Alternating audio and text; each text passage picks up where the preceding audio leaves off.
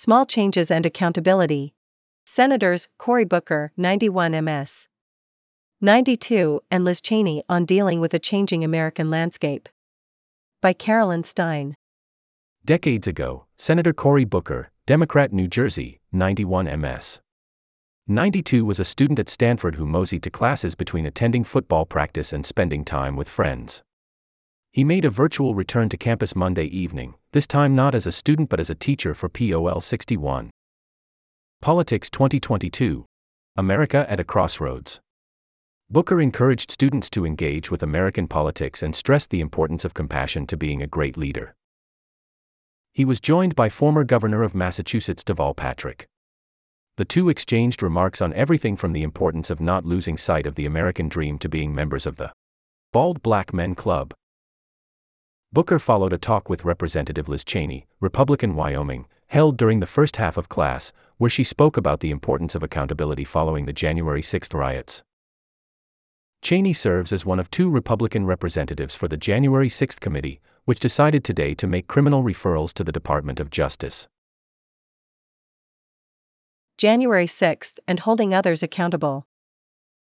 Cheney told the class there was no doubt in her mind that she felt it was necessary to impeach former President Donald Trump when she had to evacuate the White House floor on January 6. Thousands of people flooded the White House that day, hoping to overturn the results of the 2020 presidential election. The event came after weeks of Trump falsely stating that the 2020 election was rigged.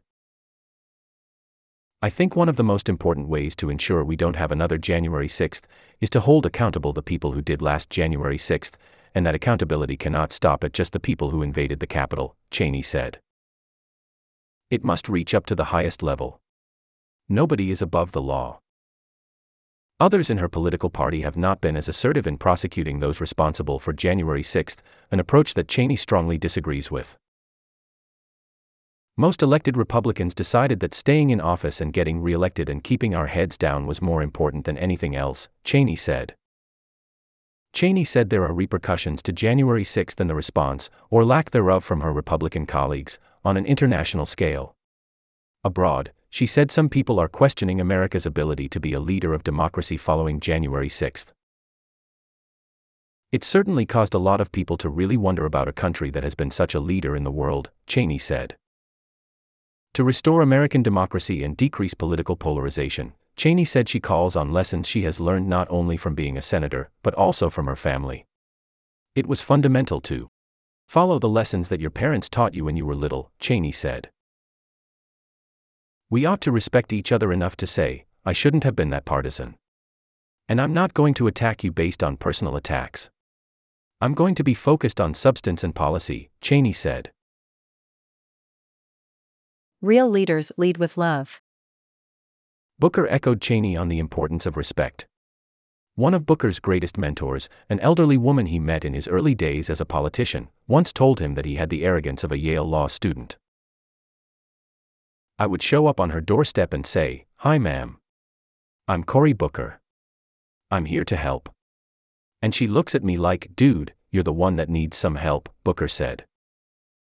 Booker said she then had him walk around her neighborhood and asked what he saw.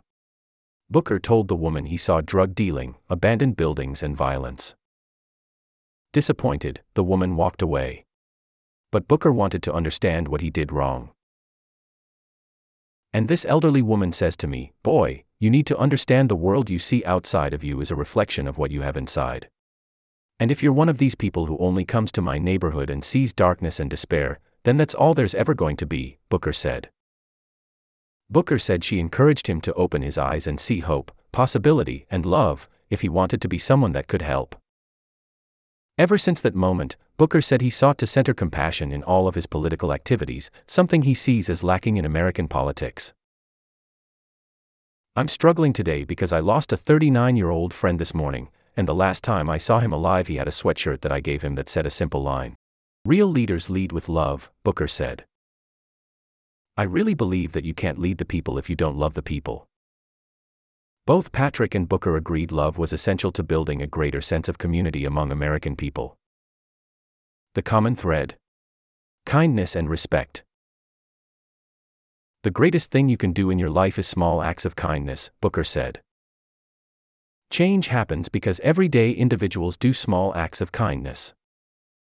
Patrick expressed similar sentiments throughout the evening, emphasizing a lost sense of community among Americans today. When I was living my own American dream, it wasn't just grit, it was food programs and housing. I had great teachers who were prepared and loved us. All of these things were part of my and everyone else's stories, Patrick said. We are missing the sense of common cause and belonging. We're seeping into a culture of contempt in this country, Booker said. I think that's aggravating a deeper problem we have a severed sense of belonging.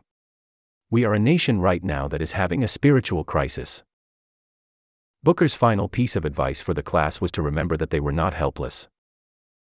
Power comes from the choices people make in their everyday lives, whether it's big or small, Booker said. Carolyn Stein is a desk editor for Campus Life and a co audience engagement editor. She is double majoring in communications and East Asian studies. Her favorite activity is going on unnecessarily long walks. Contact her at news at stanforddaily.com.